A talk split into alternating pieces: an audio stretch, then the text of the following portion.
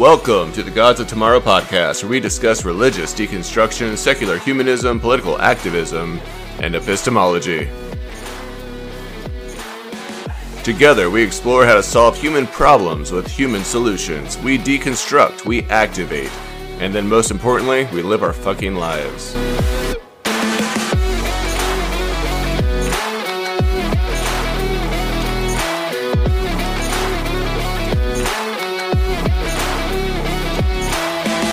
I am your host, Josh Raw, and you are the gods of tomorrow.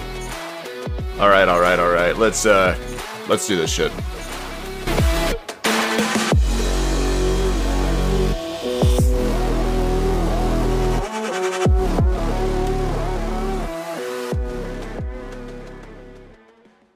All right, welcome back to the Gods of Tomorrow. This is episode 15. I'm Josh Raw. You can call me Josh and I've been away for a little while. I get it.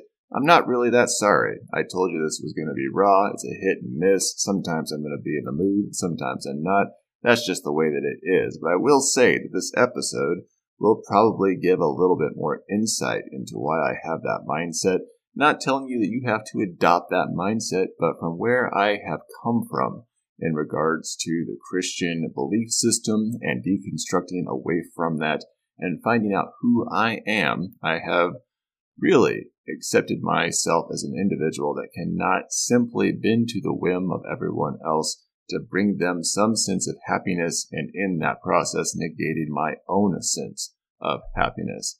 But we're going to talk about that a little bit through the course of today's presentation. I'm calling this episode Happy Not Holy because for so long I lived with the inverse of that being my dogma. I fully believed that I was born to be holy, not happy, that that is what God was calling me to do, that I needed to live up to a certain standard, God's standard, replacing my free will with His will, as it is stated in the Bible. And I didn't just come up with this conceptualization on my own. I didn't make up an ideology that I needed to be holy in order to find happiness. This is something that is written within the scriptures, where it is telling us that our immediate happiness was not a concern, that God called us to be holy, and if we could achieve that in our waking life, then we would have eternal happiness in the Christian heaven. We see this in things like 2 Timothy 1 9. It is God who saved us and chose us to live a holy life. We see it in 1 Thessalonians 4 7. For God did not call us to be impure, but to lead a holy life. 1 Peter 1 14 through 16. So you must live as God's obedient children. Don't slip back into your old ways of living to satisfy your own desires. You didn't know any better then, but now you must be holy in everything you do just as God who chose you is holy. For the scriptures say, You must be holy because I am holy. Or 1 Peter 4:19, If you are suffering according to God's will, keep on doing what is right, and trust yourself to God who made you, for he will never fail you. Fuck you, Peter. Like, seriously, fuck you. Because you know how long I held on to that verse, suffering day in and day out a failing marriage with a wife who was engaging in infidelity, and a job that did not bring me joy, and a financial situation that I could not survive or find my way out of because I was donating money to the church and spending my time and energy doing that instead of bringing in a healthy amount of income to support my family. Time and again, I would go back to the Bible, back to my knees in prayer, looking to God, saying, I am being holy. I am doing the things I'm supposed to be doing, and suffering is continuing to afflict me and those around me. And don't give me that bullshit about, well, you read the story of Job? Yes, I have. I'm familiar with it, and it haunted me again, day in and day out, as I continued to do what I thought was necessary in order to live a holy life. At church three or four times a week, in prayer for hours every single day, I didn't spend any time engaging in any indulgence unless it was God driven and I was doing what I believed was God's will. I spent my time reinforcing these concepts, these ideas by listening to Christian music, by listening to Christian lectures, by reading Christian books. I spent all of my free time listening to Chuck Swindoll, uh, Focus on the Family with Jim Daly and John Fuller, listening to Ken Ham lectures, who I would go and attend his lectures around the state anytime he was there. Ravi Zacharias, who I absolutely uh, emulated, thought was one of the most amazing presenters on Christian theology and apologetics that I could find. James Dobson, who probably everyone's familiar with, regardless if they want to be. Uh, Dr. David Jeremiah. I bought and owned more Max Lucado books than I probably should have, that any reasonably person should have. I really did surround myself within this mindset to make sure that I was living the Christian life, that I was doing God's will, that I was being as holy as was absolute possible. I was such a good little Christian robot, doing everything I needed to do to reinforce the programming that had been presented to me. I was a perfect conservative Christian patriarchal Republican asshole and I understand that not all of those terms need to be synonymous, but it is definitely the labels that could have been and should have been attached to me. I was hopping through all the right hoops. I was a pastor. I was a deacon. I was a forgiving husband and father. I was working extra hours. I was listening to all the right information. I was applying at it. I did nothing without grace. I did nothing without asking for thanks. I did nothing without reverence to the Christian God. And still, I suffered. And I'm sure someone will come by and listen to this podcast. And I imagine if there's a Christian listening right now, they will say, I am sure that you were not living to the pinnacle that you believe that you were living in. I'm sure you were doing something wrong. Of course, you are elevating and augmenting this perception, perspective of who you were. And even if you aren't, even if what you say is true, then the Christian would say, You should be so lucky to be able to be gifted this one life and to be in service of God and to have Jesus Christ die for your sins and be able to experience this life as it is so that you can then go to heaven and worship God for eternity in His presence. And I call absolute bullshit. There is no reason why I should be born into a life that I did not ask for, to a deity that I did not ask be my sovereign deity, and have to suffer through that experience for the sake of being holy and giving grace and thanks to someone for bringing suffering upon me, even though I am following their law, only to be awarded for an eternal life in a place that I didn't ask to go to to then eternally worship again that same deity that I didn't ask to have as my deity. What a weird ass construct that we all accept so readily as we're indoctrinated into this theology and this world that we live in. To be born into a world, have suffering thrust upon us, be judged in how we respond to that suffering, and then we are either punished with more suffering or we are awarded by praising that which put us into the world and brought that suffering upon us. That doesn't make any sense. It doesn't make any goddamn sense. But I digress. I very much was living in this place with this idea that I needed to be holy instead of happy. I believed that conservatism and the Christian ideology was something that I needed to live and die by. Through my actions and through the words that I said, I should have been demonstrating the antithesis to liberalism. I needed to fight against the modern Antichrist.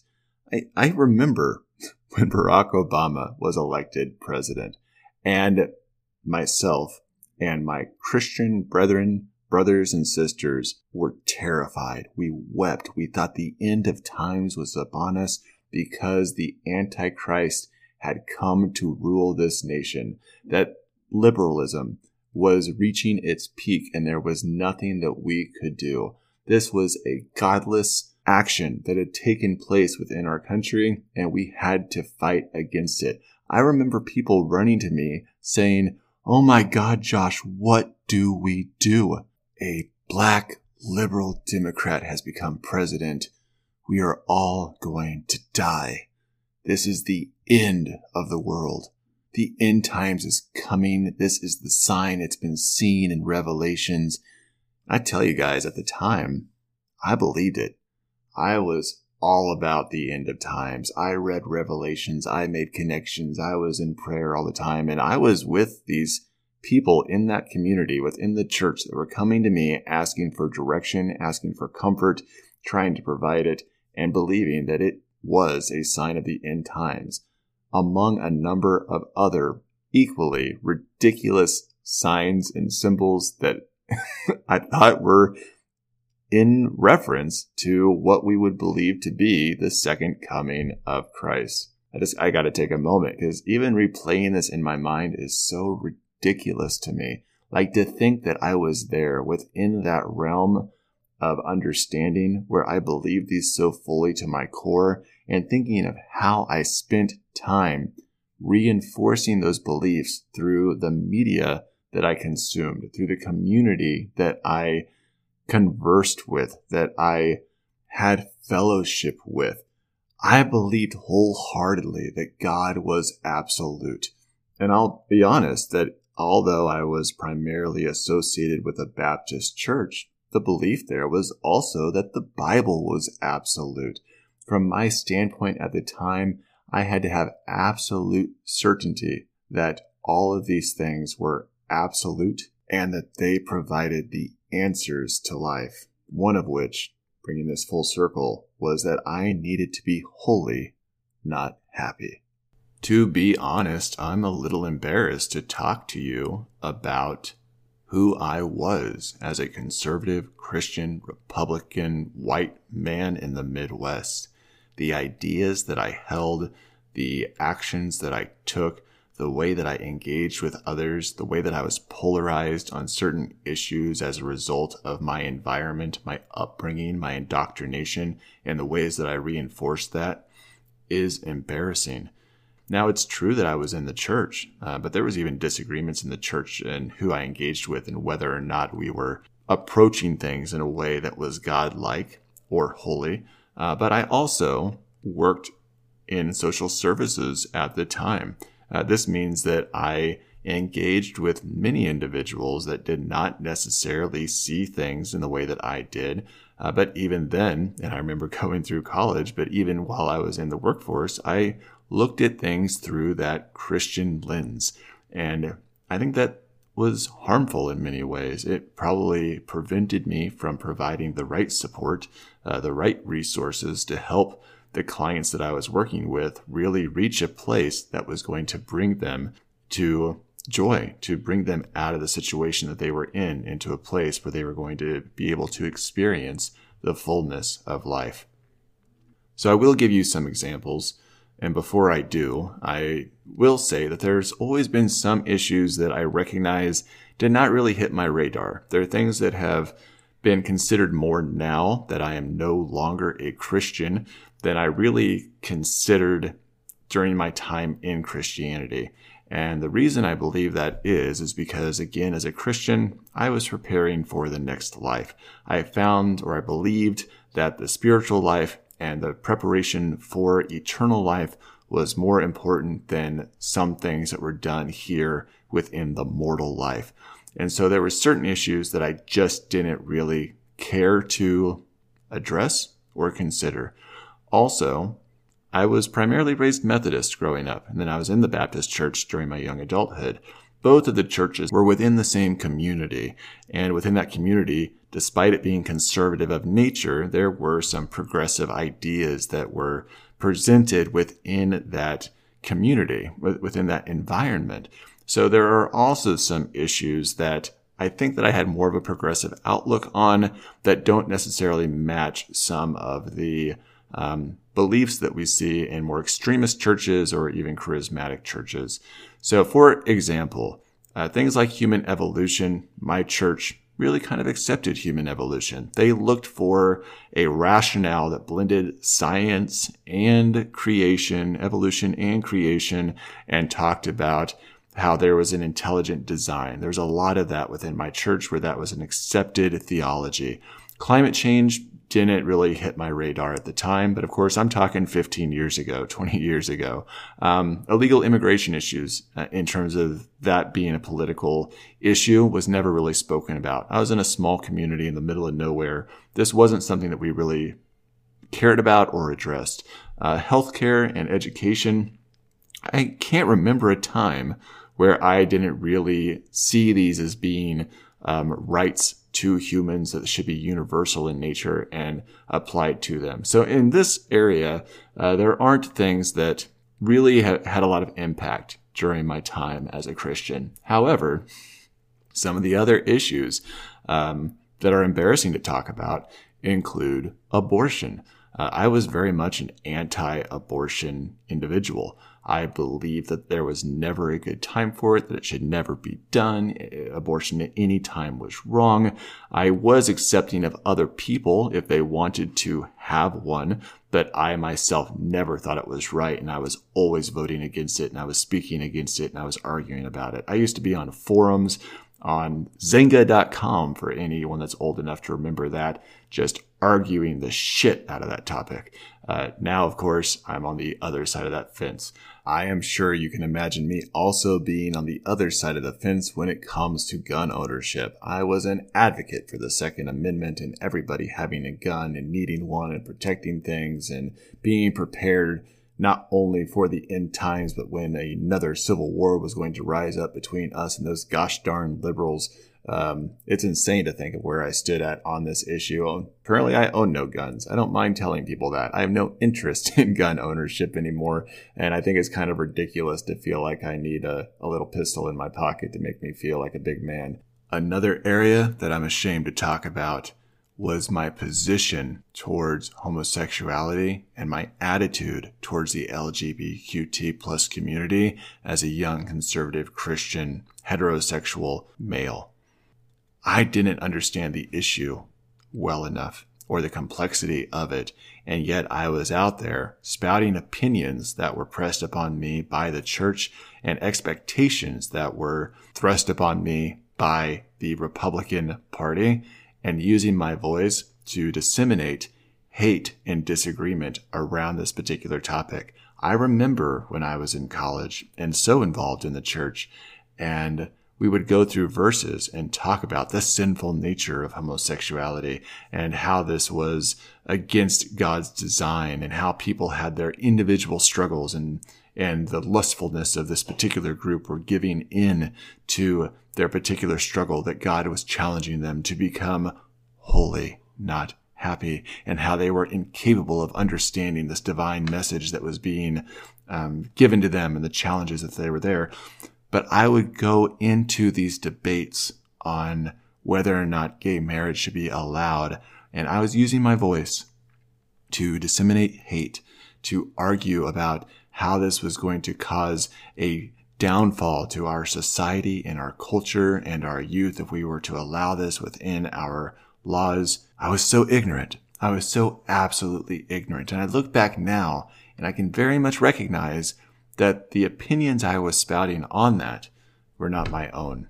They were things that I was indoctrinated into believing. And now I do my best to advocate and to educate on this topic as well as I can, or at least put people into positions where that they can educate and advocate on these topics. But to be honest, this is a difficult topic to address as well as the abortion one. I almost thought about not talking about these today, just cutting this right out of the middle of this podcast.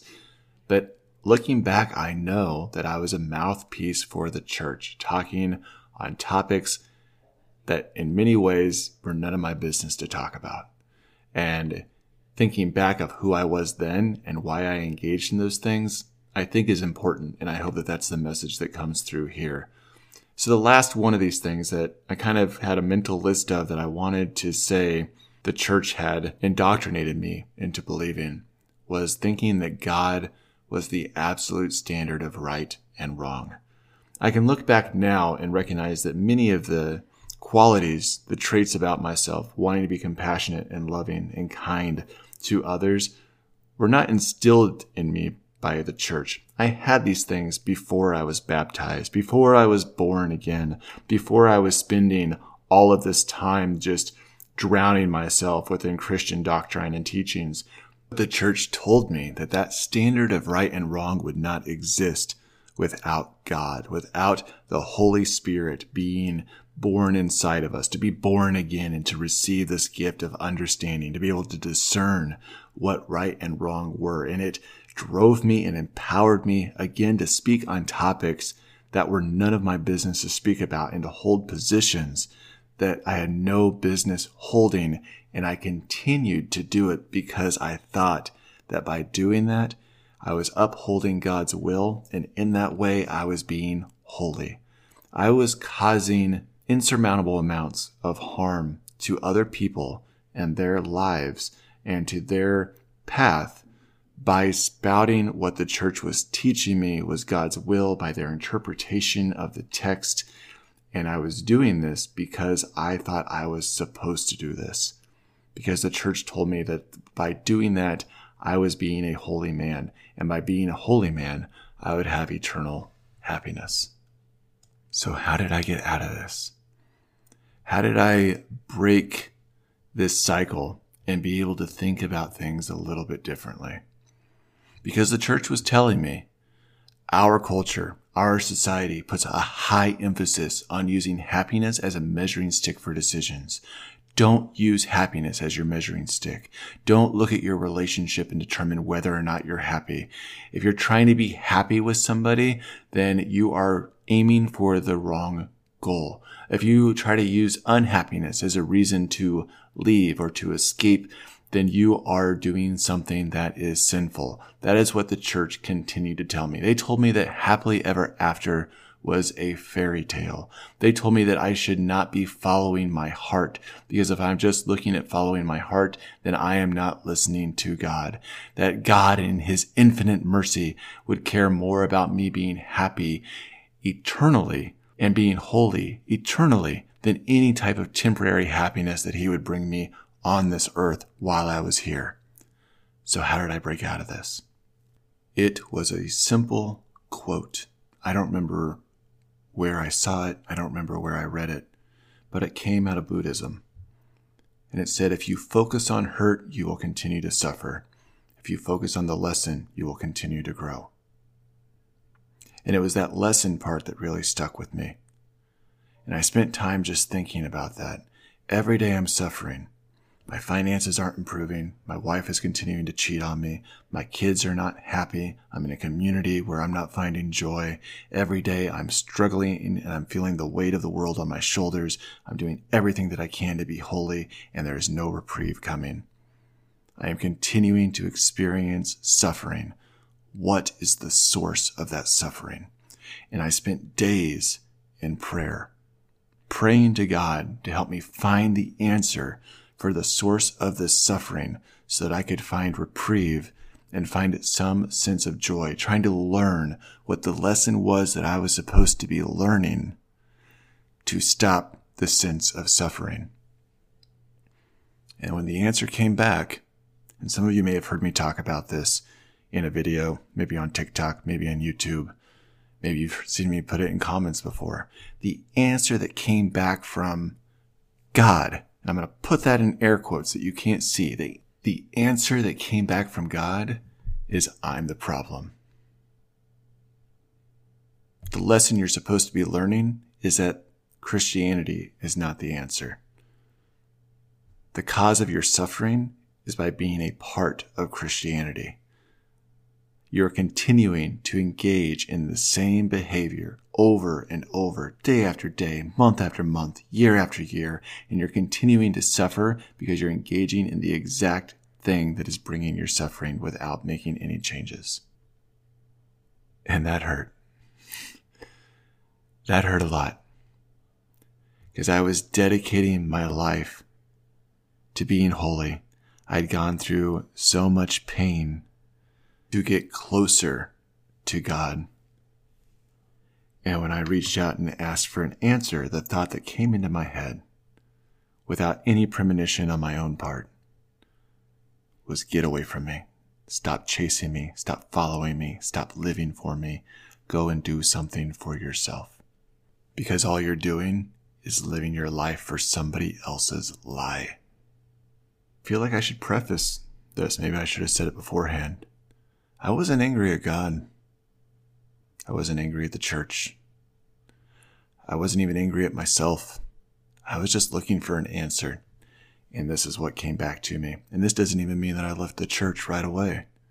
I continued to go to church. I continued to teach. I continued to try to seek truth, seek answers, find a way to restore whatever faith I may have lost. I questioned this information that I felt was divinely inspired and tried to figure out what the riddle and the meaning of it was. It wasn't like I suddenly found this answer and just walked away and dropped it all.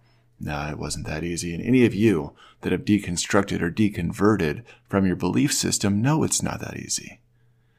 You know it is not easy just to turn away from the thing that you've dedicated your life from, that you're so invested into because you don't think there's anything else and it's the sole purpose for why you exist. You know it's not that easy.